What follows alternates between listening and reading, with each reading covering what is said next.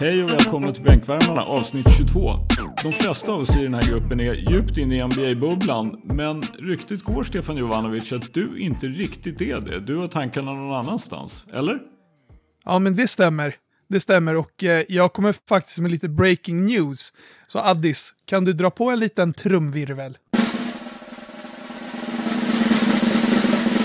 För det är nämligen så att eh, jag har tagit mitt CV och eh, mejlat det till en styrelse.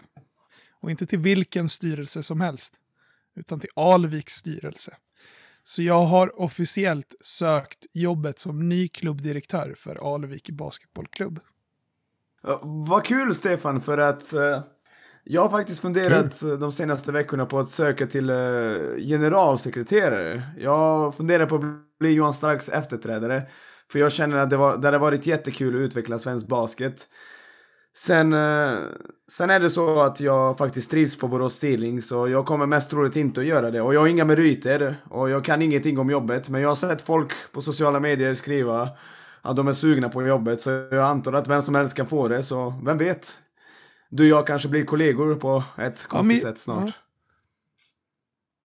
Ja, men det kanske vi blir och det är kul att du nämner det för det är klart att man är sugen på att söka GS-jobbet. Va? Kan inte vi alla sammantaget, alla fem här på bänken, kan inte alla fem söka jobbet som generalsekreterare på Svenska Basketbollförbundet? Det Tillsammans. låter kanon, så delar vi på det rakt av, Ja. eller? Jobbar en dag i veckan som Ja. GS. Exakt, vi kör 20 Får vi procent podda var. på arbetstid då? Ja, men vi, vi, vi kan ta poddandet efter 17. Så kan vi spela in ett Ja. segment om dagen. Bänken blir GS. Det här, och kom ihåg, bänken ljuger aldrig. Exakt, bänken ljuger aldrig. Nu kör vi gubbar. Ja, det här är vår officiella ansökan då. Varsågoda. Ja, hör ni det? Susanne. Gidesten och, och resten av eh, Svenska Basketbollförbundets styrelse. Jag, Henrik Sköldström, Henrik Johansson, Addis Nimmerstam och Nikica Rajacic. Vi söker här med kollektivt jobbet som eh, Svenska Basketbollförbundets nya generalsekreterare. Ehm, och om, om vi ska lyfta fram våra styrkor som eh, eh, sammansatt generalsekreterare så eh, Johansson har ju koll på första och sista raden och ekonomiska rapporter, eller hur Johansson? Jajamän. 100 procent. Ja, det har det. Okej. Ja. Skölden har ju koll på allt som har med eh, kommunikation och press att göra och sånt där. Addis, du, vi alla vet ju att du är lärare. Du kan det här med att få ihop gruppen, eh, med att leda.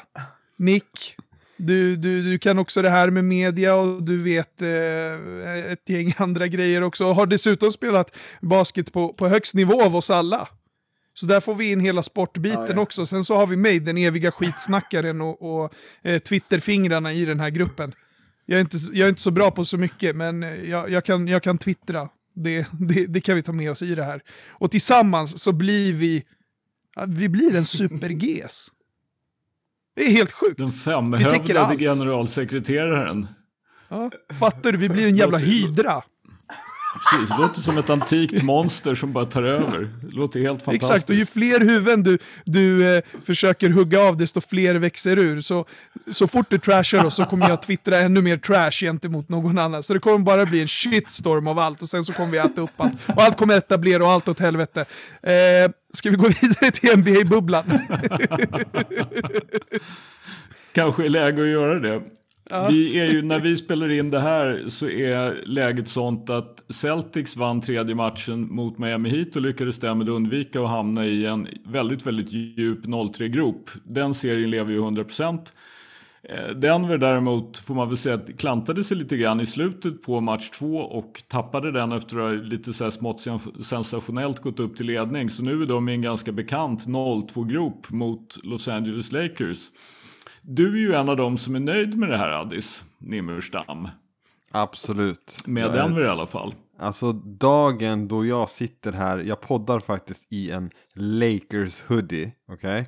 Dagen då jag håller på Lakers, Boo. jag säger bara, nu åker vi. Jag är lila och eh, guld just nu. Du vill inte ge några linnen bara. Nej, det här är bara Det är det det handlar LeBron. Men vi, vi kör på Laker Nation nu och sen så hoppar vi över till nästa år till något annat. Så vi jobbar.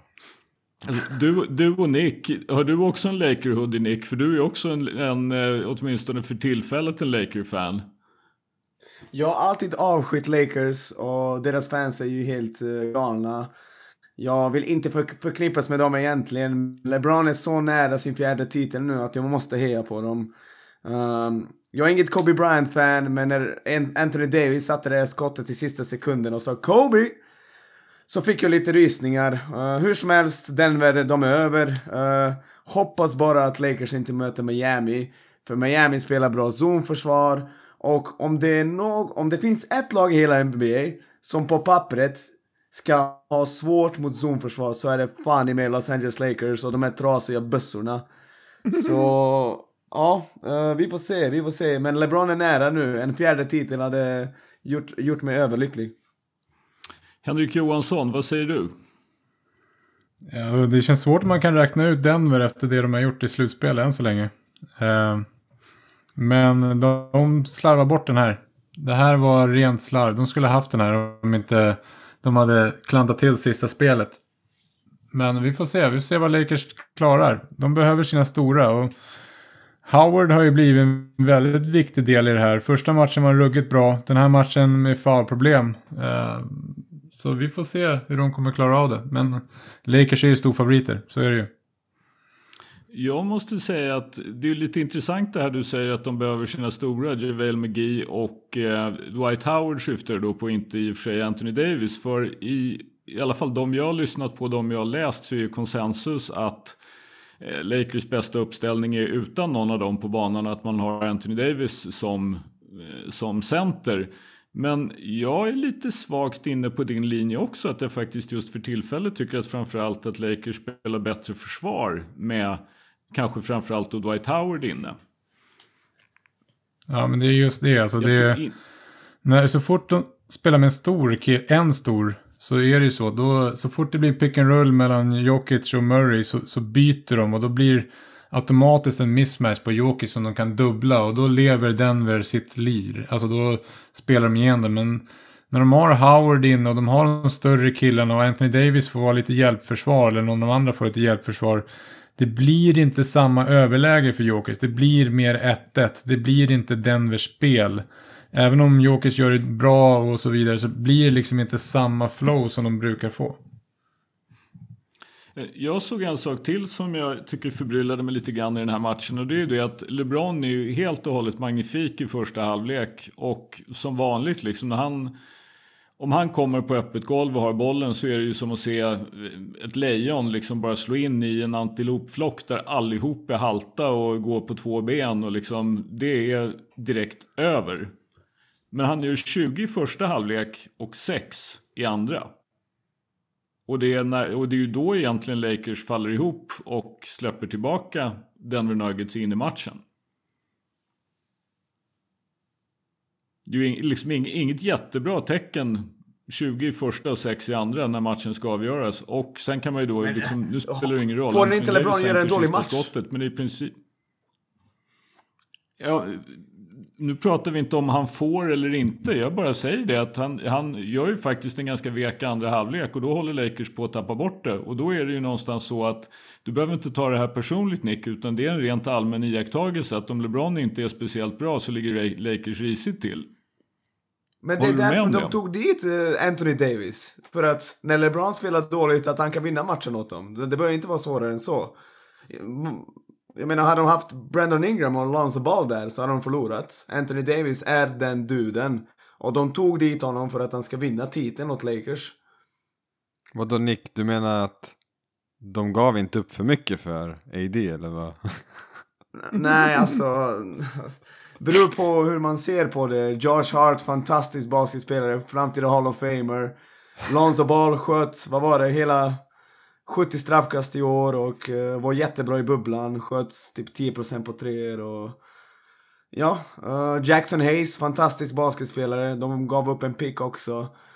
Så, nej, jag skojar ju. Eh, jag, jag har hävdat från början att, att Lakers lurade New Orleans De packade ihop ett gäng unga spelare som egentligen aldrig vunnit någonting och inte visat tecken på att de spelar vinnande basket. Lakers fick tillbaka typ en av de bästa bigs som spelat i NBA de senaste 20-30 åren så...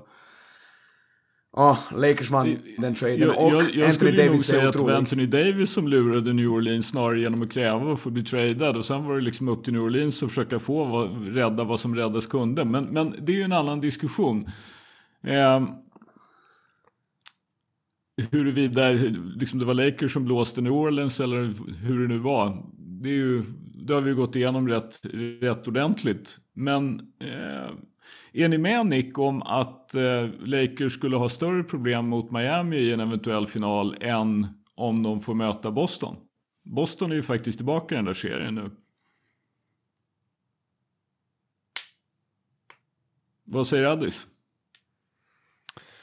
Eh, ja, alltså möjligtvis, men jag tycker inte någon, någon eh, särskild skillnad så. Jag gillar inte, alltså Boston nu när Hayward är tillbaka så tycker jag att de ser riktigt vassa ut också.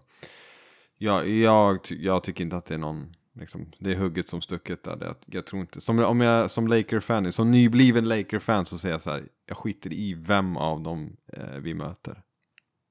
Men du Addis, vem, vem i Boston Celtics spelar försvar på Anthony Davis? Thais. Ja okej, ja men uh. Och vem försvarar Kemba Walker? I och för sig, han kan spela försvar på round och whatever. Men du vet, de kommer... Eh, Kemba är en sån snubbe, jag tycker att han är härlig, han är fantastiskt killad. Eh, han, han förlorade 27 raka matcher mot LeBron James lag innan han vann en match i år av en anledning. Det är ingen snubbe som du ska ha 30-40 minuter per match mot ett LeBron-lätt lag som, är, som alltid är bra på att hitta miss, mismatch. Men vad vet jag? Alltså överhuvudtaget så kan man väl konstatera att i slutspel så ligger de absolut flesta risigt till mot LeBron. Jag menar, vad har han?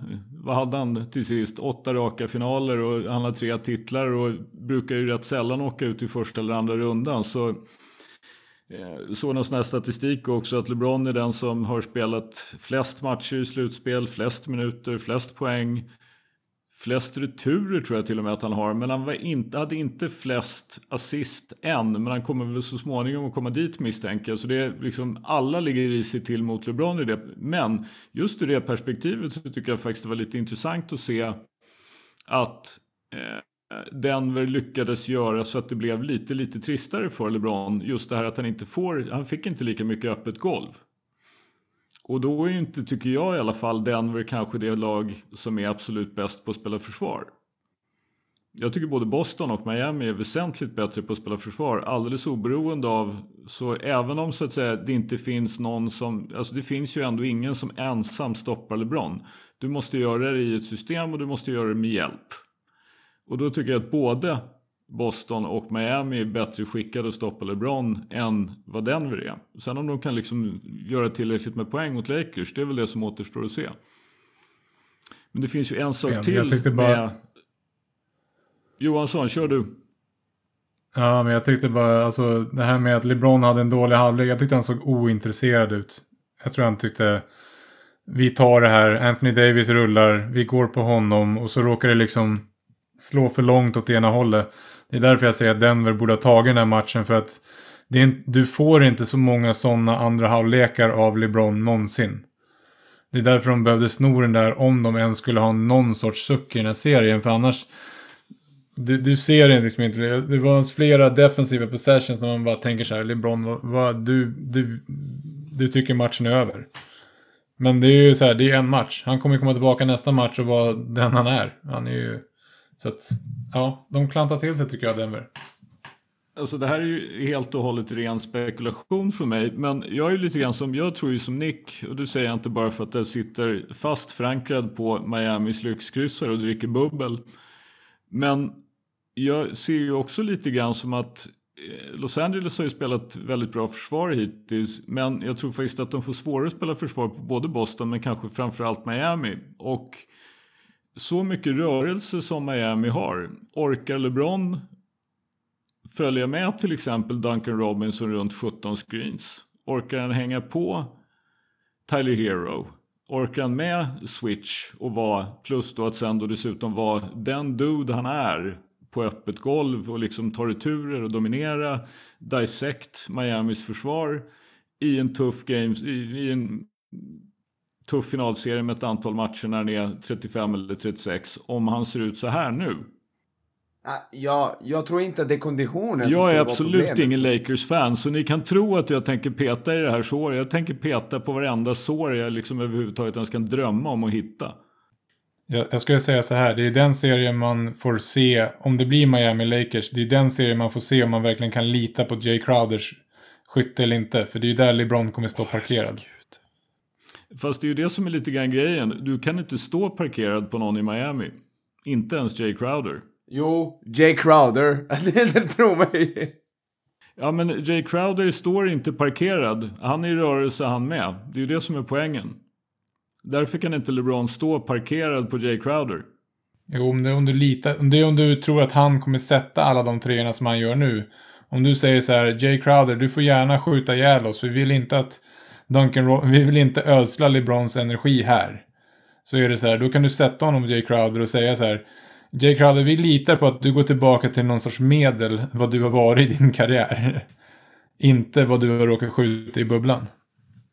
Så får vi se. Blir det Lakers mot Miami, blir det Lakers mot Miami kan jag lova er att LeBron och Lakers kommer säga så här. Här Crowder, varsågod. Om Miami ska vinna titeln så måste du vinna den åt dem. Du är öppen, skjut dem med tre poänger. Jag lovar er att det kommer bli så där. Alla, alla vet ju att det kommer mm. bli så liksom.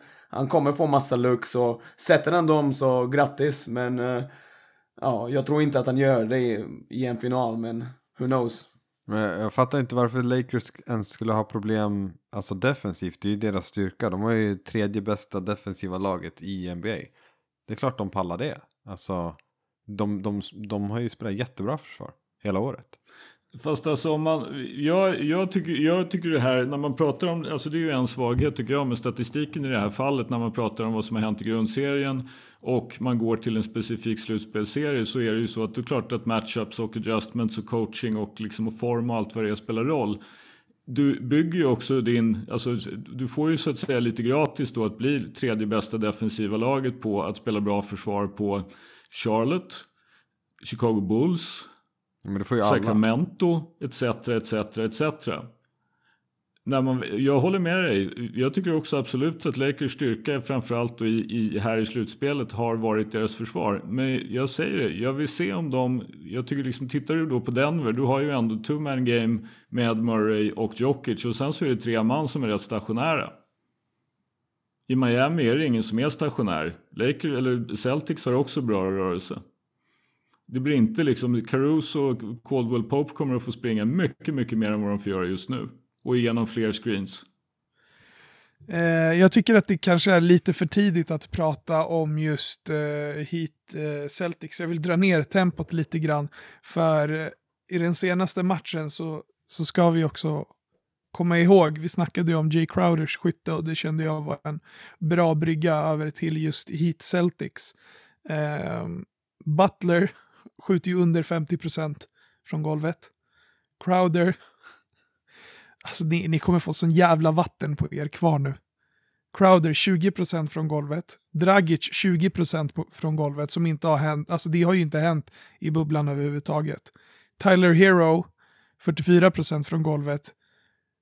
Och eh, sen så nollar Kendrick Nunn, Iguodala och Kelly Olynyk. Och Derrick Jones Jr har 25% från golvet. Så Alltså, helt ärligt. Alltså, skjuter inte Miami så dåligt? För så här, jag vet inte, kollade ni på matchen? Ja. Oh ja. Ja, och så här, visst, Celtics snäppar upp i, i den tredje matchen, det är ingen snack om saken. Eh, vi snackade väldigt mycket om Miami Heats eh, zonförsvar Eh, i de första två matcherna och nu hittar liksom Celtics en yta när just Bam, för de, de, eh, de varvar boxen one med en 2-3-zon och så lägger de Duncan och Hero eller Dragic eh, på, vad heter det, på varsin sida av Bam. Och så har de oftast Crowder och Butler på toppen och när bollen kommer ut på vingen. Så istället för att Hero eller eh, Dragic eller Duncan springer ut och dubblar tillsammans med Crowder eller Butler eller vem det nu än är som är på toppen på just den enskilda sidan så är det Bam som hoppar upp och eh, så hoppar någon av de här eh, guardsen in i mitten istället och så roterar de på det sättet varje gång. Nu hittade de en yta precis bakom Bam i tre sekundersområdet som de exploaterade ganska väl. Eh, med det sagt eh, så, så snäppade de ju såklart upp det offensivt, men eh, så här, de där siffrorna jag precis räknade upp, jag tycker att de är lite missvisande, för jag tycker ändå inte att Celtic spelade så bra försvar. Och sen så här med två minuter kvar så ligger Miami under med vadå? Fyra poäng? Tre poäng? Så det är fortfarande match, även fast de skjuter fruktansvärt dåligt som lag nästan genomgående. Alla förutom Bam skjuter ju liksom under 50 procent.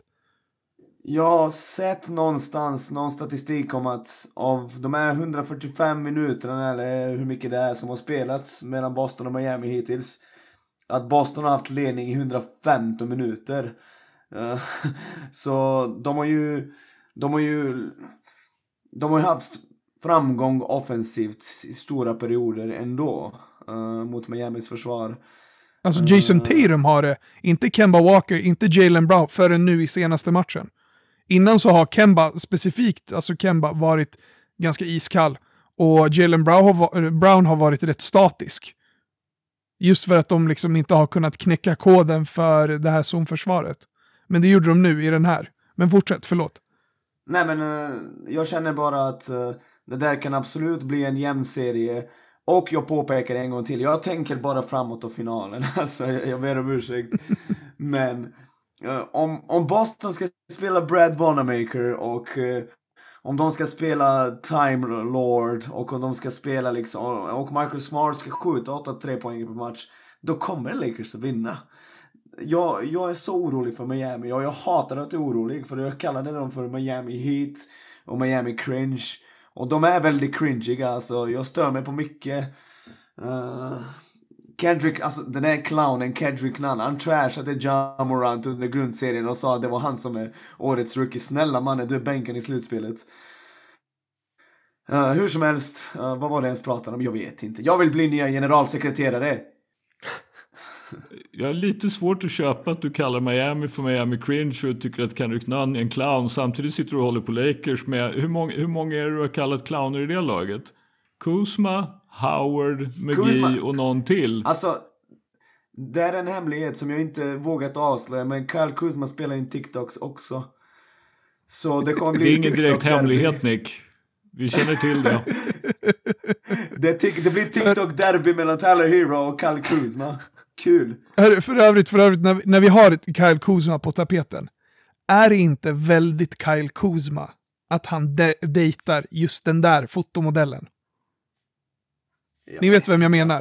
Ingen aning Ja, jag vet dejtar. vem han dejtar. Jag vill bara att hans kontrakt ska gå ut. Så att någon, något annat lag kan overpay honom och... Oh, alltså, hade den killen spelat för Atlanta Hawks hade ingen vetat vem det är. Nu är, nu är han typ ett internetfenomen. Jag kräks. Han har, han har inte ens varit bra i bubblan för han har inte det i sig. Eh, Okej, okay. så vi, vi skiter i vem han dejtar. Vi, vi, vi, glöm, vi, glömmer, vi glömmer Kyle Kuzma då.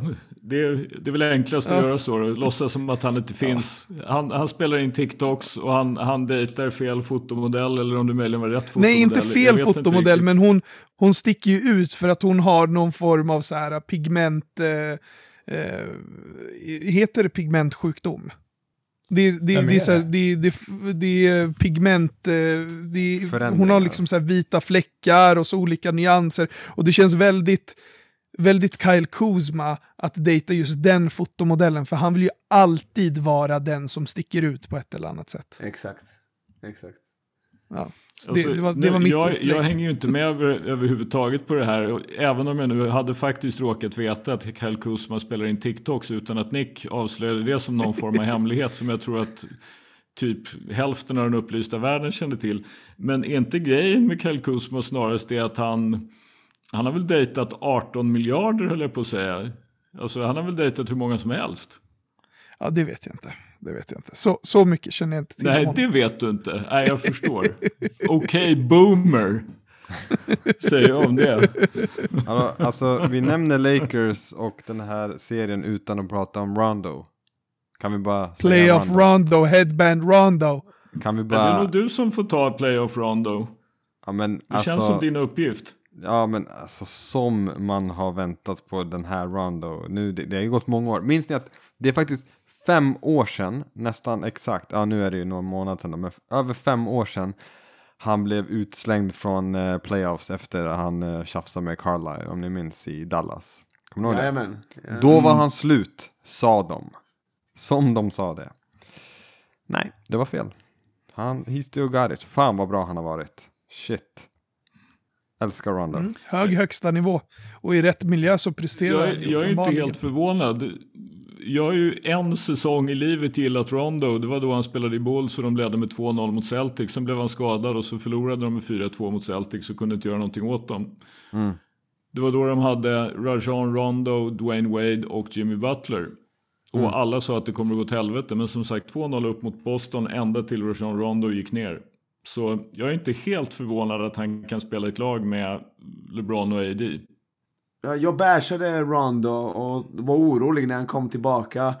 Men det är för att jag har sett Lakers matcher och ibland kan han få för sig att han är bästa spelaren på planen. Och ibland kan han få för sig att passa bollen när han har öppen lea för att få mer assist. Alltså det är sådana där saker som gör mig galen. Men jag, jag, jag borde ha fattat att någon som kan skapa liksom åt andra är eh, väldigt eh, viktig i ett lag som Lakers och försöker göra en run för titeln. Men jag trodde inte, alltså ingen visste att han skulle spela så här bra. Han Nej, lirar nej, ju nej. på liksom. Absolut inte så här bra. Men alltså, han är ju klippt och skuren för dem också med tanke på hans... Eh, alltså, finns det någon som kastar alley som Rondo? Väldigt få. Lonzo Ball. Det där är inte okej, Stefan. Det där får du klippa bort Addis. Ja. Jag ska blipa det. Tro mig, jag ska bli...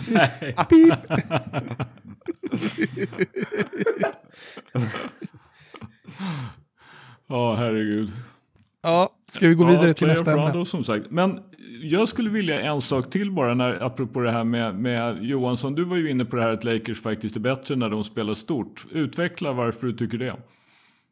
Du är ju som sagt rätt ensam om det. Konsensus i USA är ju tvärtom. Jag tycker de blir bättre i försvar. Alltså rent, eh, de behöver inte byta lite mycket. Vi pratar om eh, playoff rondo, men Dwight Tower, det är ju faktiskt en jävligt viktig bit i den här, eh, i det här spelet. Och jag tycker bara att de, de blir större och det blir svårare för Denver att verkligen alltså, hitta sitt spel där. Känner inte du någon, någon sån här, jag vet ju att du inte är någon Lakers så det, det är på sätt och vis fel, ordla, fel ordalag. Men känner du någon oro för att JaVale och Dwight, liksom, Dwight spelar ju på någon slags gräns upplever jag inom sig själv. Liksom, han är så nära att bli en, han försöker ju vara en distraktion för Denver men jag tycker att han ligger väldigt, väldigt nära gränsen att bli en distraktion för sig själv och för sitt eget lag också. Nej, jag tycker det funkar. Alltså visst, han lyckades förra matchen och fem fouls den här matchen. Jag menar, det är ju en gräns han får ligga på, men det är ju, det är ju en joker att kunna slänga in i leken. Alltså, får Lakers någonting utav Dwight Howard så är de ju nöjda. Det har ju varit, vad signar de honom för? Minimum. Alltså, det är ju en jävla vinst. Ja, nästan inte ens det. Han fick ju inte ens ett guaranteed contract till att börja med jag för mig. Nej, exakt. Jag menar, du får ju en jävligt bra match ett av honom. Eh, Så att det är ju ren, en ren vinst. Jag ser fram emot Dwight mot Bam. Ja, det blir Det är bra. ju faktiskt jag också. Det tycker jag skulle vara väldigt bra. Dwight kommer inte ha en suck. Min, min syster Malin spelar basket. Eh, jag spelade först handboll, men eh, jag tyckte det var så kul. Så Varför inte då? Basket. Vad sa du? Varför inte då? Jag tycker det var mest brottning med boll. Det var inte så mycket finess. Ja, känner vi att vi är lite klara med det där med NBA. Nick, vi tror att du har en hel del att berätta om svenska basketligan. Det händer lite grejer där. Ja, det händer massa. Det händer massa. Träningsmatcherna är igång. Eh, några matcher som jag tycker sticker ut är eh, Nässjös hemmamatch mot EOS. Nässjö vann knappt på slutet och jag minns förra året när Nässjö mötte Högsbo i kuppen och det blev tight och några polare från Högsbo jag känner sa uh, Nässjö ser inte bra ut och sen började säsongen och så såg de inte bra ut. Så kanske lite oroväckande. Dagen efter mötte EOS Borås Basket och den matchen förlorade de med 27 men de hängde ändå med ganska länge EOS. Borås ser ganska... Ja, de, de har ju precis fått ihop hela gänget och sådär. Avery Woodson i Borås, jag lovar, det den snubben har, har en eldkastare.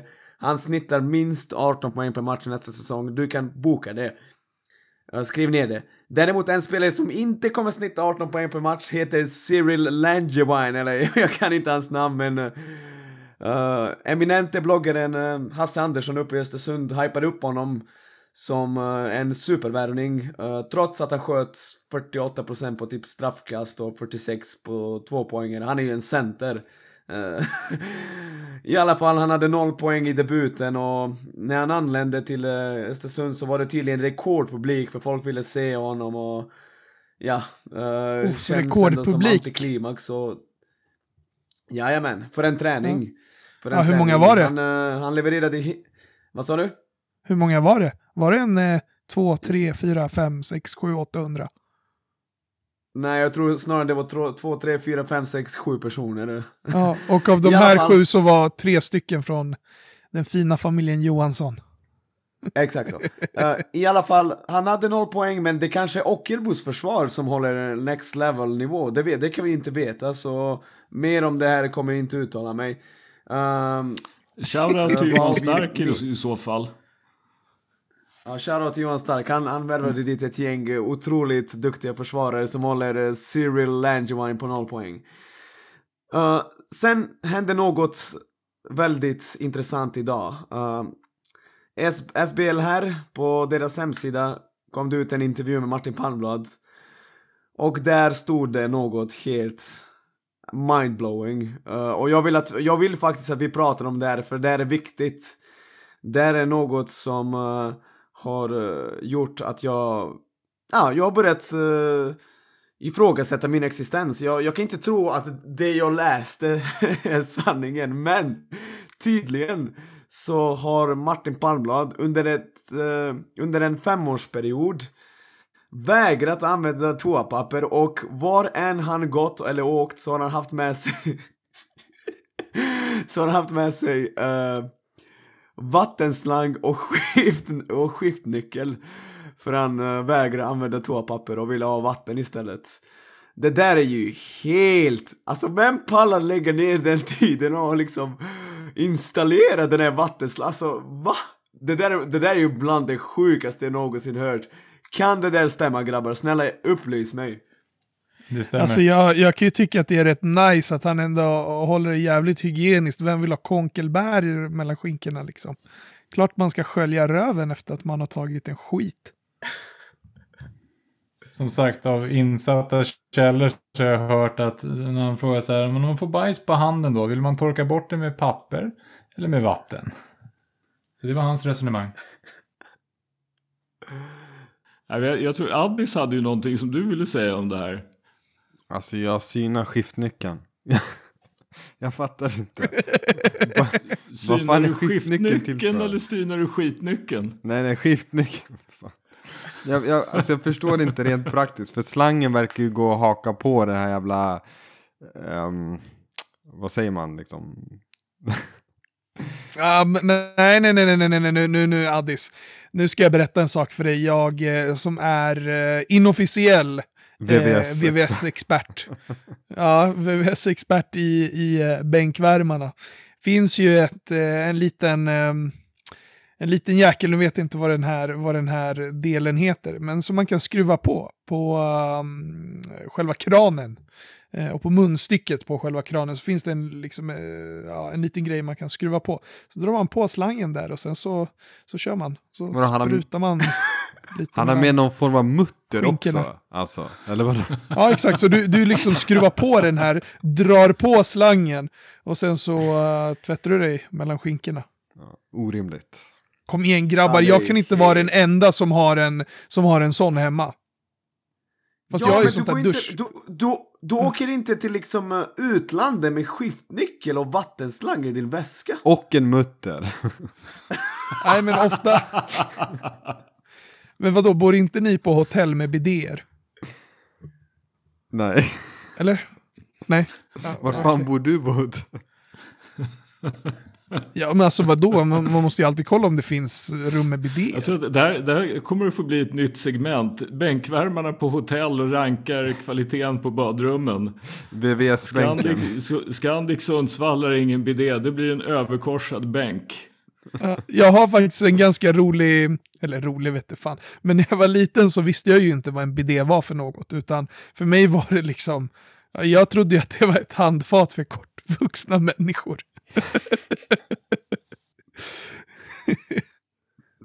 Nej, den flög inte. Ah, ja. Eh, we keep it moving. Hur som vi helst, med- till Martin Palmblad, en av de mest Ja. underbara personligheterna i svenska basketligan här. Fortsätt Nick, du hade lite andra grejer också. Uh, ska vi gå vidare till det där med landslaget? Hade du inget mer om SBL? Är du klar med SBL så föreslår jag att vi gör det. Vi har ju fått reda på att eh, internationella förbundet FIBA har bestämt att eh, de kommande EM-kvalmatcherna för herrar ska spelas i en NBA och WNBA-liknande bubbla. För intressant nog då så har man inte bestämt samma sak för damernas EM-kval än, så hur det blir där vet vi inte riktigt. Men Sverige ska ju i alla fall, och Sveriges herrar ska alltså spela i en bubbla i november och februari, va Nick? Uh, yes, och det är något som jag personligen tror skadar vårt herrlandslag något uh, oerhört. Hemmaplansfördelen är alltid viktig, framförallt om man är underdog. Och vår, vår, vårt seniorlandslag brukar vara underdogs. Och vi såg i matchen mot Turkiet, vi tog en otroligt viktig seger. Hade vi mött Kroatien på hemmaplan och Holland så tror jag att vi hade haft två fina möjligheter att vinna där också. Nu försvinner hemmaplansfördelen. Och eh, det oroar mig för att tre och fyra lag går vidare, tre och fyra landslag går vidare till EM. Det är en stor möjlighet att göra något fantastiskt viktigt för svensk baskets framtid och eh, nu blir det inte de här optimala förutsättningarna. I alla fall, jag har tänkt dra fram eh, svensk landslagstrupp på 14 spelare. Eh, jag presenterar truppen först, sen vill jag höra era kommentarer. 14 spelare som jag tycker ska finnas i vårt uh, herrlandslag och eh, jag inkluderar inte Jonas Jerebko, Marcus Eriksson och eh, Jeffrey Taylor för att eh, de kommer inte kunna spela de här kvalmatcherna ändå. Så är ni redo? Mm. Ja. Addi, ska vi få en liten fanfar?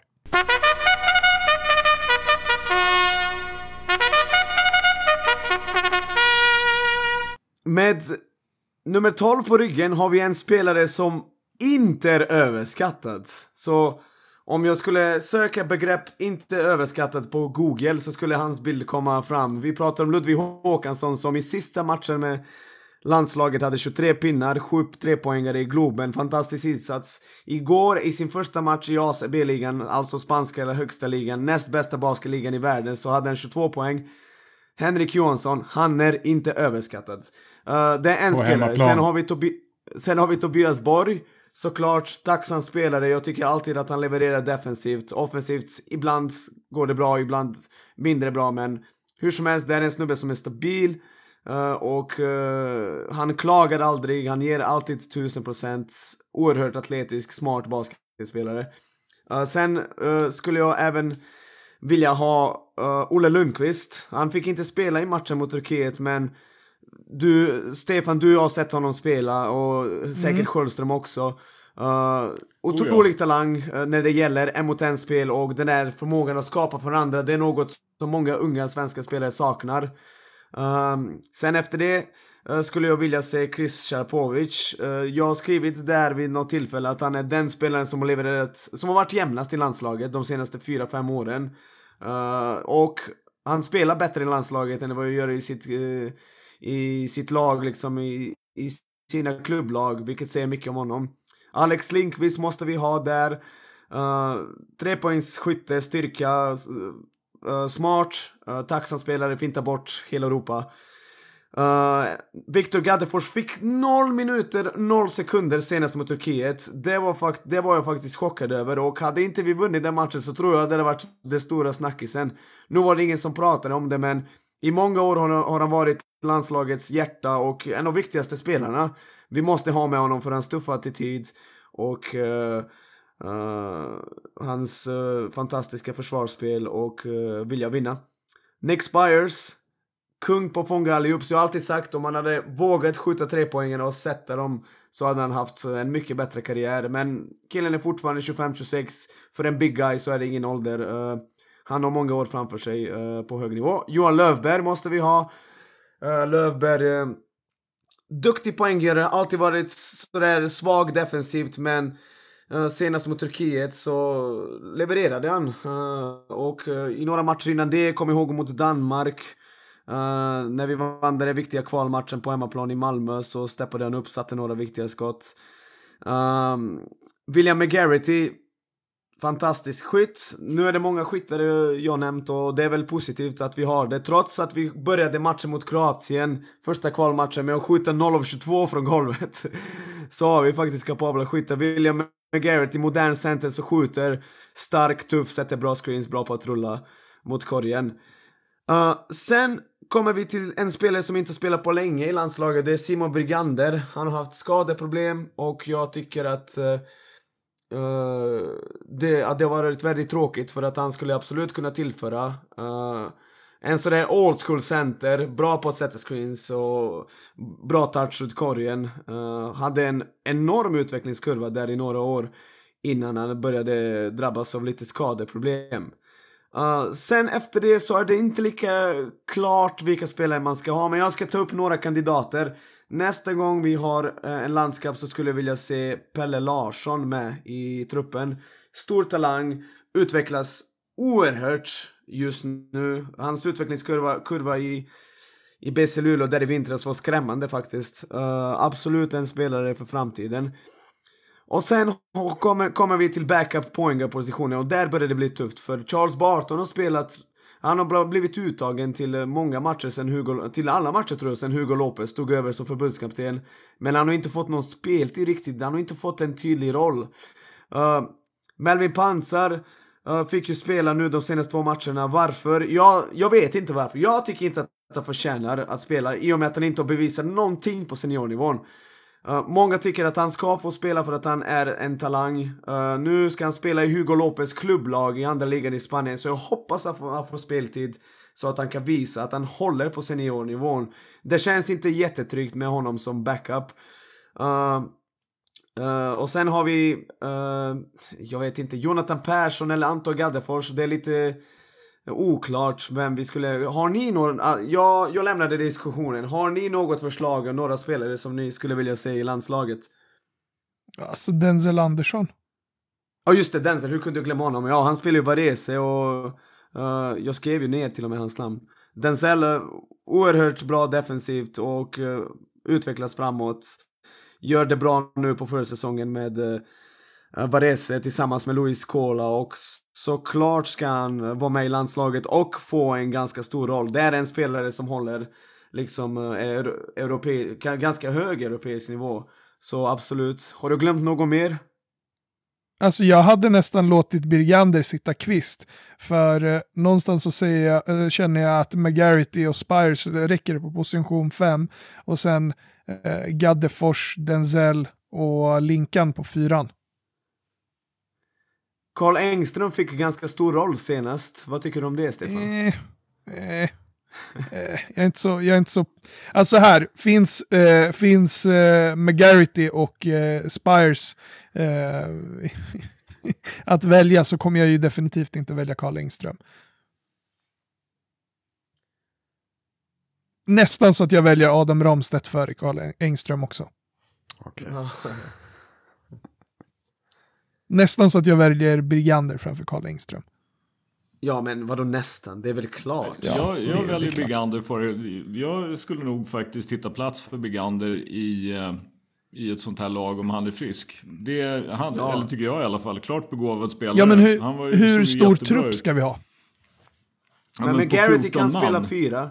Men Garrity kan har- spela fyra, det, det löser Ja, sig. men sen så har du Denzel, du har Linkan, du har Viktor Gaddefors. Det blir liksom rätt Gaddef- tjockt på, på de positionerna. Och så Gaddefors kan ju gå tre också. Eh, och där har vi Chris också. Men, men det, det har ju varit eh, landslagets problem att det är väldigt tight där från forward upp till fem och så har vi ingen, förutom Ludvig Håkansson och Thomas Massamba. Så vi har testat med Jonte Persson, vi har testat med Charles Barton, Tobias Borg, när han väl spelar och är med så får han stora minuter för det, vi, vi har inte lika stort eh, utbud på liksom position 1 och 2.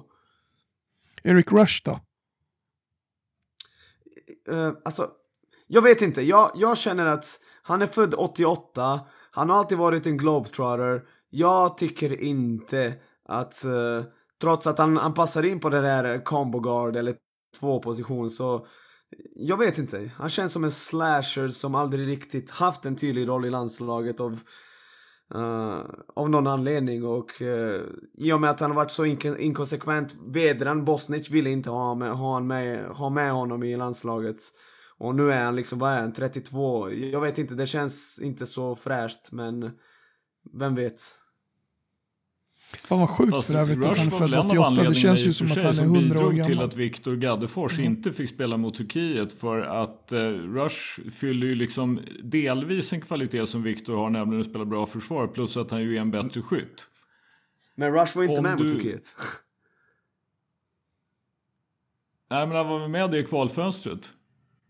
Ja, han var med i det, det där kvalet innan vi mötte Danmark och Ja, Okej, det var Vitryssland. kanske så det var. med. Ja, ja, ja. Var han inte med mot Turkiet så talar vi rätt mycket för att han inte kommer att vara med nu heller. Men eh, ja, Han var skadad eller något tror jag. Ja, Okej, jag, jag ser eh, liksom någon... det, som, det som är det stora orosmomentet, det är ju lite grann det som du säger Nick med, med backup point guard egentligen. Om det, för det känns ju på något sätt som att det är primärt det är Ludde Håkansson och Tobias Borg. Och Tobias är väl inte egentligen, liksom, han spelar inte så fantastiskt mycket point guard egentligen. Men det är eh, ganska tydlig, eh, som det här laget ser ut, så ser det ut som att han skulle få minuter som backup point guard i, med den här truppen. De testade pansar där i, men eh, i första matchen, han gjorde ändå okej från sig, men då låg vi redan under med 15-20. Andra matchen mot Turkiet gick det inte alls bra. Han är ju ung och oerfaren och han har alltid glidit på en räkmacka. Jag är ledsen att du måste se det. Han är en väldigt omtyckt kille. Och han är ju en, fant- ja, av allt jag hört så är han en fantastisk person och väldigt omtyckt. Och han har ju sina kvaliteter men samma sommar som Dani Avdia spelade både med U18 och U20-landslaget sa Pansar att han inte vill vara med och spela typ med, i B-divisionen med U20 för det inte skulle ge honom något. Och någon vecka efter det så fick han eh, träna med seniorlandslaget. Då sa jag vänta, vänta, vänta, vänta.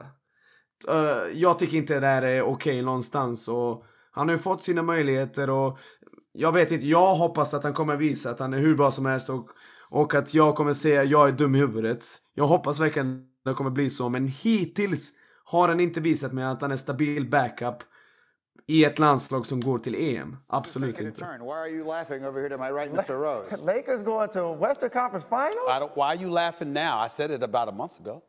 but you say it on this program. Henrik Johansson, du sa ju ingenting om landslaget. Du kanske börjar då med hot takes? Ja, eh, vi tänkte inte kommentera så mycket. Blev ju trashad direkt det första som hände i det där avsnittet så att jag tar den och så går jag vidare. Men det är ju kul. Jag, jag ser fram emot att åka till Ludde och säga, säga det och så ser jag fram emot att se honom i bubblan nu. Bli vara våran hänförare. Yes, jag är redo. Men eh, min hot take, jag funderade på en hot take om LeBron först. Men sen efter att ha spenderat helgen och diskuterat lite basket så så tänkte jag faktiskt prata, eller jag vet inte om det är en hot take, men någonstans så känns det som att vi pratar alltid så jävla mycket om att vi saknar spelare i svensk basket. Och, och jag tycker just nu att problemet verkar vara att vi saknar ledare.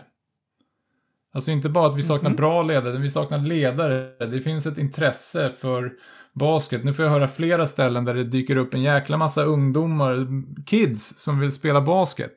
Men vi har inte ledare. Och jag blir lite trött på att höra, jag får höra ibland också att då tycker föreningarna att, att förbundet ska gå ut och bara säga ni måste utbilda fler. Och jag säger fan, fan föreningar, ni måste göra ett bättre jobb på att utbilda ledare. På att få in fler ledare, få utbilda ledare. Och sen om vi ser då att det är fullt i hallarna, ja men då kan vi börja tjata om en ny hall. Men där finns det 70 som vill spela basket i födda 14 i Täby. Det finns ett intresse överallt och jag tror att det finns en liten boom när det gäller basket. Så om inte vi kan ta hand om det, då kan vi fan inte gnälla för att vi inte har tillräckligt mycket spelare. Det är mitt.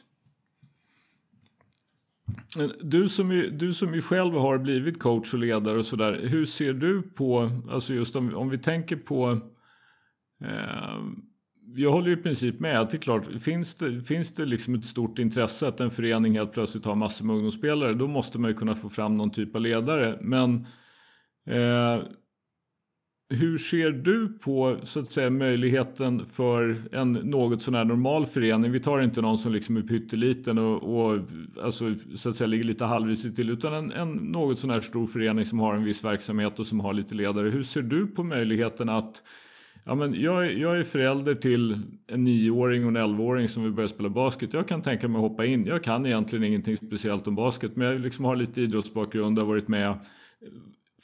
Hur liksom goda möjligheter är det att komma in som helt färsk ledare och tillföra någonting? Liksom vad, vad kan jag få för stöd från en förening för att lära mig snabbt att förstå basket för att kunna fungera tillsammans med någon annan som tränare för ungdomar? Eller barn. Alltså, alltså jag, jag vänder frågan tillbaka då, för jag känner alltid när det är så här, när fotbollslag startas runt mig, så är det så här, då kan en random förälder bara hoppa in och bara, jag är ledare. Det är inga problem, jag kan vara det. Eh, uh, Medan i basketen känns det som att det finns en tveksamhet. Är det så att vi utstrålar då att, vi, att sporten är svår? Och att det blir liksom en, en, en osynlig gräns för någon att vilja hoppa in och våga vara ledare. För jag, jag ser människor som har absolut noll koll på fotboll som kliver in, men jag kan vara ledare i fotboll. Inga problem. Är det någonting vi utstrålar? Det har väl att göra med ganska mycket också att man kanske konsumerar fotboll mer än vad man konsumerar basket. Det är inte lika främmande. Och då sitter liksom farsan där och bara, klart att jag ska kliva in och uh, köra grabbens lag. Ja, fast jag har sett morsor som jag vet är totalt inte intresserade av fotboll. Kliva Ja. in. Ja, Alltså- men jag tänker att man ändå rent folkligt liksom vet mer om fotboll än eh, basket. Även om man är Men då kanske vårt oinsatt. ansvar ökar. Vems ansvar? Alltså föreningarna, vi, allmänt. Ja, för det är vi och föreningar är ju olika saker, eller? Ja, förhoppningsvis snart kanske man är en del av en förening och kan hjälpa till i det. Men föreningarna då? Ja, Jag säger föreningarna så länge, så länge inte någon av oss är knuten till en förening. ja, ja absolut. Äh, Väl, väl värt att fundera över. För det, jag tror ju ändå att, att eh, alltså åtminstone till en början så är ju trots allt det viktiga att man på något sätt är just faktiskt ledare. Inte att man har en, en fantastisk specialkompetens utan att du till att börja med måste bidra med lite struktur och lite ordning och eh, kunna göra så att det är tillräckligt roligt att man vill fortsätta. Ja. Sen hinner man ju då förhoppningsvis lära sig själv, liksom de, eh, vad ska vi säga, lite mer finess och lite mer hands-on basket. Vad behöver jag kunna själv för, liksom, och förhoppningsvis skapar man ett eget intresse för att fortsätta utbilda sig som ledare. Och nu när jag, inte lag, när jag, när jag laggar, och jag, jag, jag tänker ändå dra in den här då. Om jag vänder på Nicks fråga förra veckan då. Och säger så här, om LeBron vinner, är inte den lättaste titeln någon har vunnit? Någonsin. Det är den tuffaste titeln någon någonsin har vunnit. För att han spelar i samma lag med Kyle Kuzma och Calvel fucking Pope. Okej? Förstår du? Calvin Pope har varit bra dock, men jag hör dig. Ja, han har varit, vänta, vänta. Han, han, har, han har också Jay Crowder sjuka. Vänta till finalen. Det, det kommer, tro mig. Han kommer visa hur bra han är i finalen. Jag, jag måste säga så här, jag tycker att du jag tycker din tro till LeBron är lite så här halvsvag. Du liksom går direkt på defensiven när jag ifrågasätter hans andra halvlek. Och du tycker att det här är den svåraste någonsin för att han har en och annan risig medspelare med sig. Jag tycker att du eh, du är väldigt noga med att bädda LeBrons säng med dunbolster och liksom värsta fjädringen. Ja, det, det jag vet är att eh, han... I, ja, han, det är hans 17 säsong. Och även om han inte vinner, whatever. Men jag känner att löser han det här, det är ändå Anthony Davis första säsong. Det där supporting cast är inte bra. Vi har redan nämnt det många gånger i, i den här podden. Vinner han så skulle jag vara helt oerhört imponerad och kanske till och med få upp honom till number one någonsin. Men det, det, det får vi se, Sköldström. Vad tycker du om klassen på lagen han har mött då? Men det är det, det, det jag tänkte säga. Alltså, dels hörde jag att KD var ute och sa så här. Det här den här ringen kommer bli den mest respekterade någonsin. Eh, sen får man ta det för vad det är. KD är, är, är KD. Men eh, lagen han har mött. Ja, slår de ut Nuggets till exempel. Då har han ju tydligen slagit ut den bästa centern sen Shaq. Eh, innan det har han slagit ut eh, liksom eh, Harden som är vadå? Ligans bästa guard, eller vem har vi? Playoff Harden. Ja, ja, kanske. Alltså jag menar, vad är det för fel på lagen han har mött? Jag förstår inte. Det är väl jättebra lag han har ställts mot, eller? Ja, jag tycker inte det. Ja, Okej. Okay. Vad saknar det då? Nej, men alltså om vi ser Houston då. Tycker du, alltså om... Eh, Houston tycker jag är ett okej okay lag. Jag tycker Denver är ett okej okay lag. Alltså jag tycker inte att det finns någon sån här, det är ändå ett år nu när eh, vi har ett par MVPs borta och vi har eh, alltså de riktigt bra lagen. Jag vet inte om det finns något riktigt sånt bra lag. Alltså något sånt riktigt. Förut har det funnits Golden State, Cleveland var ändå bra. Och tidigare var Miami och man har liksom inte det laget på något sätt. Clippers? Ja, alltså, ja. Fast vi de gör ju så här. riktiga chokers. Ja, men de är fortfarande ett ruggigt bra basketlag. Men jag menar, vi gör ju så här också mot LeBron. Alltså det är ju ingen som satt och sa liksom, ja ah, men 97, kolla vilka lag det var Jordan slog. Vadå, han slog ut något skitigt Bullets-lag, Hawks, Miami. Alltså det är ju inte...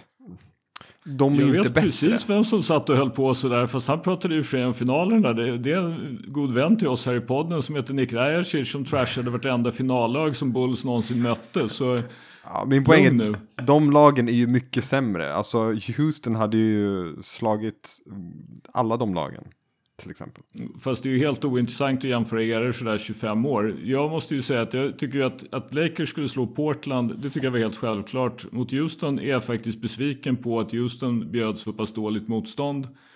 Och Eh, Nuggets slog ut Clippers, så det tycker jag att oberoende av allting annat så tycker jag att Nuggets är ett bra lag. Slår Lakers, slår Lakers Nuggets och går till final så är liksom en helt okej okay prestation att gå till final för Lakers.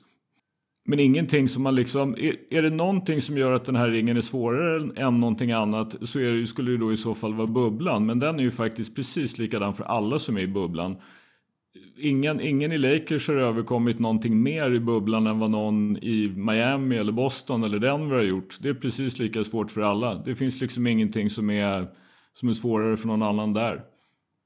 Uh, Addis nämnde Nikola Jokic. Kan jag leverera min hot take nu när jag är på gång? Kör. Varsågod. Här, här, är, här är spelare jag tar före Nikola Jokic idag om jag måste vinna en basketmatch. Här är de. LeBron James, Kawhi Leonard, Anthony Davis, Giannis Antetokounmpo. That's it. Kevin Durant. Inte Luka. Nej, det är ganska jämnt där för att Eh, jag vet inte, det känns bara som att de här runsen som Jokic har haft i slutspelet har faktiskt gett, gett honom uh, viktig erfarenhet. Alltså jag menar, det där på slutet igår, så jag vet inte om alla ni såg matchen, men han, han, han spelade ju själv mot Lakers. Han höll på att vinna mot Lakers själv. Han har nått en nivå där han, han är onekligen en superstjärna. Och jag säger så här, just idag så är det fem eller max sex spelare jag tar före honom om jag vill vinna en basketmatch. The floor is yours Addis Nimmerstam, du som brukar förneka europeer. Varsågod, jag vill höra ditt svar. Förneka europeer, jag säger att Giannis är ligans bästa spelare, men okej. Ehm, ja, Kan- ja. till, din poäng så håller jag med dig förutom att jag skulle ha James Harden före. Kanske Doncic Nej. också. ja. Jag tror att Harden har nu visat år efter år efter år att hans produktion blir sämre i slutspelet. Han är fortfarande inte värdelös, men jag börjar störa mig på att hans produktion blir år efter år i slutspelet sämre än i grundserien. Sen vad det beror på, beror det på laget, coachen, whatever. Men jag, jag tycker att de bästa spelarna brukar höja sig och det är det Nikola Jokic har gjort. Han har höjt sig något så otroligt nu i slutspelet. Eh, så, Alltså, ja. du vet att han droppade typ så här 38-5 i slutspelet. I. Nej, han snittade inte 38,5. Jo. Gå, gå in på basketball reference, Sjöström. Ja, 29,6, ursäkta. Oh, det är stor skillnad. Kom igen man. Du pratar som om han var typ en bum eller något. Ah, men skitsamma, det är, ja, Jokic är jättebra. Jag skulle, jag skulle inte ta Harden före Jokic idag om det handlar om att vinna en slutspelsmatch. Om vi pratar om att vinna en regular season match så tar jag kanske Harden. Jag, jag är nog lite grann inne ändå på, på, på Nick där att man på något sätt måste ifrågasätta Eh, som sagt, man, det, är, det är möjligt att det inte är Harden man ska ifrågasätta. Men en sak som har stört mig när man har sett Miami nu är eh, Harden har massor med förtjänster. Han är otroligt bra på massor av saker. Däremot, när du dubblar honom och han lämnar ifrån sig bollen. Och ofta gör han ju liksom, det är helt rätt att han lämnar ifrån sig bollen. Men vad gör han sen då? När han har lämnat ifrån sig bollen efter att ha blivit dubblad? Han står still. Han går och ställer sig någonstans. Vad fan gör han det för? Ja. Tvingar andra laget att fortsätta spela försvar. Du kan ju inte gå och ställa dig liksom och i princip ge upp en possession bara för att du var tvungen att lämna ifrån dig bollen. Det är en grej som stör mig med Harden. Det tycker jag att han borde kunna göra någonting åt om han ska vara en av ligans topp 5, topp 6 spelare. När det drar ihop sig i ett slutspel. Ja, Mm. Allting annat kan han. Men just där, liksom, varför går du och ställer i ett hörn? Och, alltså, jag tror inte att det beror på att han är självisk eller att han blir sur. Eller liksom, det, det är någonting annat. Det är ju möjligt att det är coachen det är fel på. Som, som tycker att ja, det är okej, då får vi spela fyra mot fyra. Eller vad, vad det nu än är. Liksom. Det, Uh, I don't know. Alltså, Houston outscorade, um, vad heter det, både OKC och Lakers när han var på planen. Ja, han kan inte spela 48 minuter, men när han var på planen så outscorade de båda lagen. Ta det för vad det är, men ja. Ja, ja. mm, mm. Ja, jag, som Stefan. sagt, jag, jag tar Jokic för ändå. Men Addis, då är, du, då är du på gång. Då är du en hot take nu då. Eh, min hot take är, eh, det, den är jävligt ljummen skulle jag säga. Jag tror att ni alla håller med Nej, mig. sluta.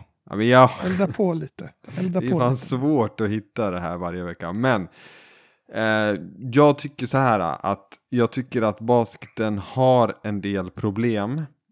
Och det har man ju sett nu, man har, har läst mycket om liksom, eh, problemen att locka tittare. Framförallt att stanna i matcherna på grund av alla breaks. Eh, ni känner igen dem, det är ju olidligt, alltså man orkar ju inte ens kolla på en match live. Känner ni, håller ni med om det? Ens? Det är ju nästan som man föredrar att se den i efterhand så man kan spola igenom alla timeouts. Ja, och det är ett Mm. problem, tänker jag. Och eh, jag har läst mycket om så här artiklar som handlar om hur eh, den yngre generationen, det, det finns många som är intresserade av basket, men färre som orkar kolla igenom en match. Man älskar highlights, man älskar liksom att kolla på det lite fort sådär. Men det är ju för många stopp, för många avbrott. Och det är det största problemet i basketen och det skulle jag gärna sett en förändring på. För att eh, göra sporten mer attraktiv att Det där är på. ingen hot take Hattis, du, du är bara vettig just nu. Sluta. Ja men det, där, finns... det där håller ju... Det här håller ju Henrik Sjöström vecka 7 nivå, okej? Men vadå? Det finns många basketkonservativa som skulle säga så här. Åh nej men vadå? Det är jätteviktigt med 45 timeouts och man kan adjust och bla bla. Alltså, Det finns en charm att sitta där under 60 sekunder Exakt. och titta på när Eric Spolstra ritar upp ett spel och Jimmy Butler torkar bort svettet från pannan. exakt. Jag är så less på Det det. är, Alltså. det är ju helt klart ett problem, alltså just det här att om inte någon har tagit, alltså det, de har ju regler för det, om inget lag har tagit en timeout förrän det har gått en viss tid, då tilldelas de en timeout. Nu kommer jag inte ihåg om det är, men alltså säg att du har spelat fem minuter i första kvarten eller om det är sju, ingen har tagit en timeout. När det då blir första avblåsningen, ja då blåser domaren av bollen ut över sidlinjen eller vad det nu är för någonting, foul. Och sen så tvingas då ett lag, om det nu är hemmalaget eller bortalaget, då tvingas de ta en timeout. Fortsätter det här och ingen tar en timeout, och då, efter en liten stund igen, då är det dags för domarna att tvinga fram en ny timeout som går till det andra laget. Så det, det är ju, en, det är ju en, lite märkligt som sagt att tv motverkar ju sig själv där för att man ska få in reklam egentligen. Mm. Jag minns inte ens hur många timeouts det man har, men det är åtminstone tre för många. Och just det här att man liksom ska sittande då med, vad det nu är, tre timeouts kvar för att du ska kunna advance the ball när det är 20 sekunder kvar. Alltså det, jag är ju 100% med dig, samtidigt som jag ju håller med Nick om att eh, det här är ju bara en rimlig take, den är inte speciellt het. Ja. Stefan, jag tror att vi är eniga om det där. Ska du gå eller ska jag gå? Ja men kör du, jag vill gå sist. Okej. Eh, det är ju inte vecka 7 utan det är ju vecka 22. Så ja, som jag skrev i morse i, i, i vår chatt i gruppen så liksom, jag har ju tyckt det varit helt underbart här de senaste 10-12 åren att kunna trösta mig med att det, när det går illa för mina Chicago Bulls att både Lakers och New York Knicks har varit helt irrelevanta och nu helt plötsligt så är då Lakers inte irrelevanta och jag märker en stigande irritation på mig själv eller inom mig själv. Jag blir också irriterad på mig själv att jag blir så irriterad. Men är det någonting jag är less på just nu så är det LeBron komma på öppet golv. Någon råkar hinna komma i vägen och LeBron nitar dem med axeln, faller ihop i en hög och vänder sig om med domarna och händerna är i princip uppe i luften redan innan han landar i golvet. Och så tittar han och ser ut som en treåring som man har tagit ifrån godisklubban ifrån och väntar på blåsningen. Är LeBron en av NBAs typ fem gnälligaste spelare? Det var han inte Du, förut, men han är fan det nu. Sjöström, du, du som älskar Michael Jordan. Jag har fått höra att han inte var så snäll mot domarna heller. Kan du, kan du ge oss några rader om det? Det enda jag har att säga om det är att citera Groucho Marx som är ett fint. Det är ju det att om du inte gillar mina principer så har jag andra. It Vad jag tycker om LeBron eller vad jag tycker om Michael Jordan har ingenting att göra med vad jag tycker om LeBron James. Va? Det, det är väl klart, de två jämförs ju just konstant. Va, va, varför ska du avguda MJ och sen kritisera LeBron för exakt samma sak? För, för Michael var ju brutal mot domarna. Det är ju, det vet du ju. Du, du älskar ju MJ och Ja, du fast honom. det, jag, jag måste erkänna, jag, jag sa ju det, jag säger det. Jag är fullt medveten om att det är mycket möjligt att jag ägnar mig åt dubbelmoral här. Men jag kan faktiskt inte minnas att, ja, dessutom var det ju så här. Jag såg ju Michael Jordan bli krossad i två slutspel i rad av Detroit Pistons som hade Jordan Rules och liksom Bill Laimbeer bara liksom fullständigt mosa honom. Laimbeer hade ju blivit utvisad och avstängd 10, 15, 20, 40 matcher rakt av. Liksom varje gång han var ute på plan mot Jordan. Det var bara för Jordan att tog i sig. Så småningom då sen när Jordan hade uppnått en annan status och han hade slagit ut Detroit Pistons. Ja då kunde han ju börja gnälla på domarna. Och det är möjligt att LeBron har nått det stadiet i sin karriär. Jag känner bara just det här. När LeBron mycket, mycket medvetet nitar någon, sätter ner axeln och vi vet alla att LeBron är 6'8, 203 och väger 110 kilo och har precis noll fett, noll underhudsfett och är enormt stark. Så känns det lite markstarkt att han nitar någon så de fladdrar 20 meter och sen så ligger han på golvet och gnäller och vill ha blåsningen. Eh, den, den okände domaren Tim Donahue, mest känd för att ha, ja, eh, vad var det han gjorde? Fixat matcher, bettat på matcher. Ja, han fixade dömt. matcher. Han sa att det första han fick höra när han började döma var om Michael Jordan tittar snett på det, blås bara faulen. Okej, så de, de hade liksom sådär speciella regler för Mike. Uh, och Låt mig uttrycka det så här, att en av de absolut sista personerna jag skulle lita på på jorden är Tim Donaghy. Men vi är olika där tydligen. Okej gubbar, Nej, den här diskussionen hade vi kunnat spinna vidare på i 300 år. Ja, jag säger så här. LeBron gnäller, du har rätt, men de här domarna de får ju fucking 500 000 dollar om året för att döma de här matcherna. De bästa i alla fall. Så de kan ta lite skit från LeBron, okej? Okay? Det kan de. Ja, det, det, är ju det de inte kan då, men okej okay då. Vi, vi, jag, jag hör vad du säger. Nej men eh, Nick, både du och jag har ju varit sugna lite grann på, uh, på GS-rollen där på basketkansliet, eller hur? Jajamän. eh, vi kanske, kanske driver någon form av kampanj i vinter där vi sätter oss på färgglada skotrar och åker land och rike runt. Vad vet jag? Hur som, min hot take är att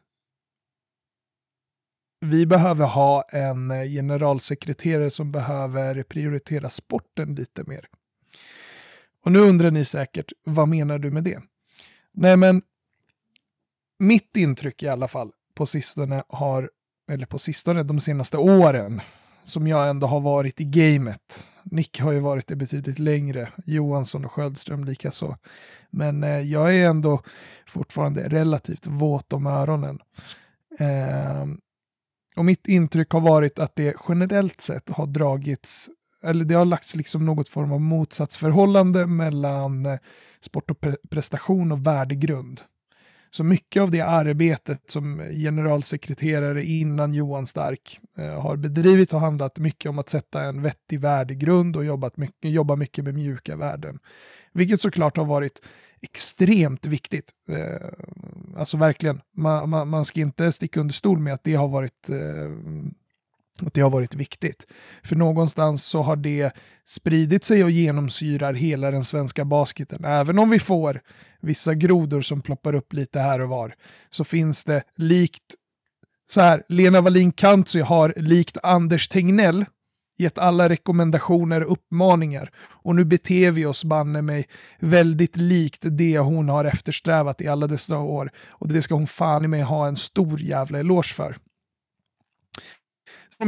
stark in. Eh, och eh, ja, de som inte vet vad Johan har gjort eh, eller inte vet vem Johan är får jättegärna lyssna på, är det, det elfte avsnittet han gästar? Japp. Ja, de får jättegärna lyssna på det avsnittet för att höra mer om honom. Uh, och jag tänker så här, nu är ju Fredrik Jullamo uh, eh, tillförordnad generalsekreterare. Och jag tänker att det är fan kanske inte så dumt ifall han faktiskt blir vår nya generalsekreterare. Framöver också. Och nu undrar ni säkert varför. Fredrik har ju varit med i precis alla led. En generalsekreterare, det är ju ganska bra ifall en generalsekreterare har varit med på ungdomsnivå, seniornivå, eh, landslagsverksamhet eh, i föreningar etc. Han har varit, han har coachat EOS, eh, han har coachat diverse ungdomslandslag, han har coachat eh, upp eh, RIG i Luleå, han har varit seniorlagstränare i BC. Nu minns jag inte hur många säsonger han var där, men han var ju BC. Eh, Fredrik Jullamo är utbildad jurist, visste ni det? Japp. Okej, okay, ja, du visste det säkert, men det är för att jag du är äldre än Jag råkade veta det, men det, ja. du känner säkert Fredrik eh, innan vi ens eh, visste vem han var. Ehm, men han är utbildad jurist. Visste du också att han, eh, att han har gjort utlandstjänst för FN? Ja, faktiskt. Ja, var en vända i Bosnien. Så jag tänker att alla de här egenskaperna för, så här, gör du en utlandstjänst så, så hamnar du ändå i en grupp. Och uh, du lär dig liksom, ja men, styra den, eller inte styra den här gruppen, men du lär dig verka i den här gruppen, du lär dig involvera den här gruppen, du är i en krigszon i ett helt annat land. Eh, och, och, speciellt i ett land som Bosnien där kanske de kommunikativa aspekterna är extremt begränsade. det i kombination med hans vilja liksom att utveckla yngre spelare, hans kunskap om sporten, hans kunskap om hur det är att vara i en förening, hur det är att vara i landslagsverksamheten, att vara landslagschef, hans akademiska bakgrund och allt det där. Liksom det, det, det blir en ganska bra blandning. Så jag, jag ställer mig fan inte helt främmande för att Fredrik Julamo blir eh, nästa generalsekreterare. Men Stefan, menar du att med Fredrik Julamo att det skulle bli mer fokus på det sportsliga? För det, din rant började med det. Exakt, exakt. Jag tror att det hade blivit ett större fokus på det sportsliga. Då- För att jag vet någonstans att Fredrik Julamo brinner för den, för den sportsliga utvecklingen. Då, då vill jag säga att alltså, jag tror att vi alla gillar Fredrik. Men jag skulle personligen vilja se han uh, avsluta sitt jobb som landslagschef först. För att vi, vi vet ju inte vilket jobb han kommer göra där. Våra ungdomslandslag, inte, det är inte hans fel. Men de befinner sig i B-divisionen av en anledning. Vi kan inte skjuta. Alltså vi, alla, vi, alla våra landslag skjuter under 30%. Frågan är varför. Hur ska vi göra framåt? Hur ska vi våra landslag spela? Du, Vi har redan snackat om det här. Jag älskar Fredrik, äh, älskar är lite att ta i. Jag tycker om Fredrik väldigt mycket faktiskt. Jag tycker att han är en transparent kille, jag tycker att han är en smart snubbe.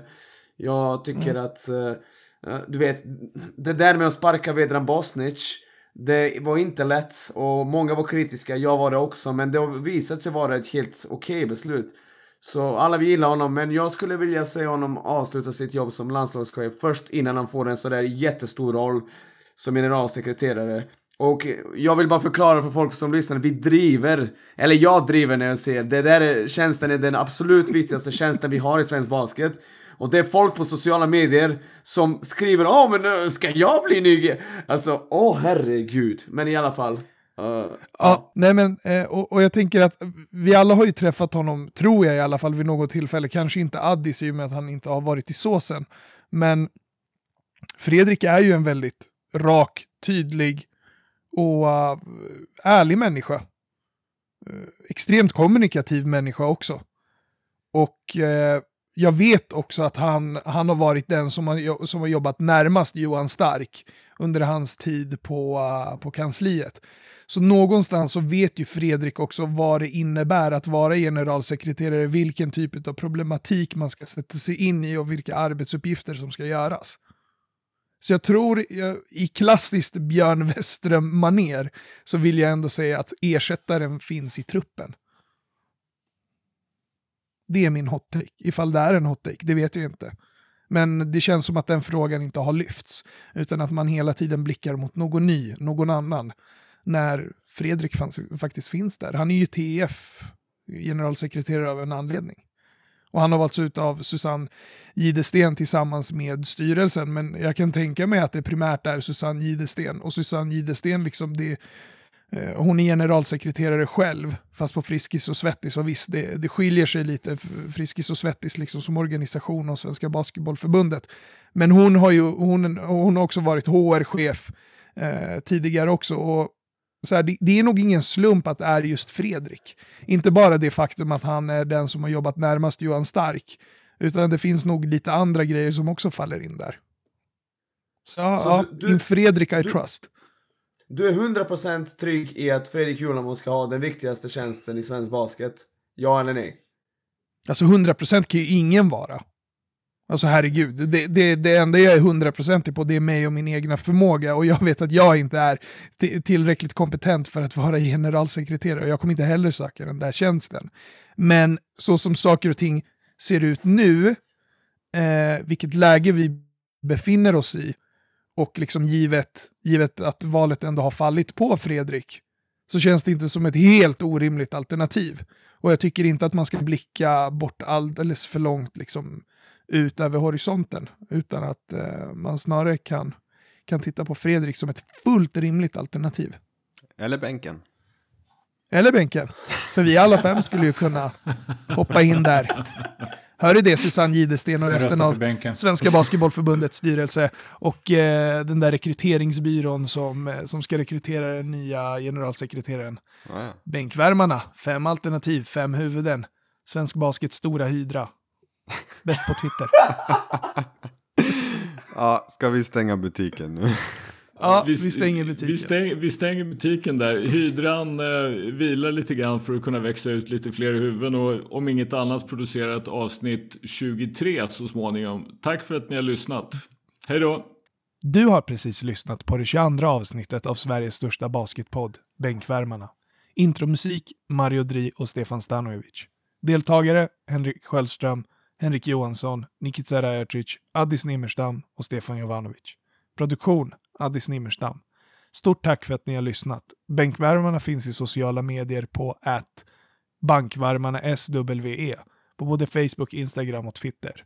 Glöm inte att prenumerera på vår podd på diverse streamingtjänster. Ta hand om er där ute och glöm inte att bänken aldrig ljuger och att vi snart också kommer komma till TikTok.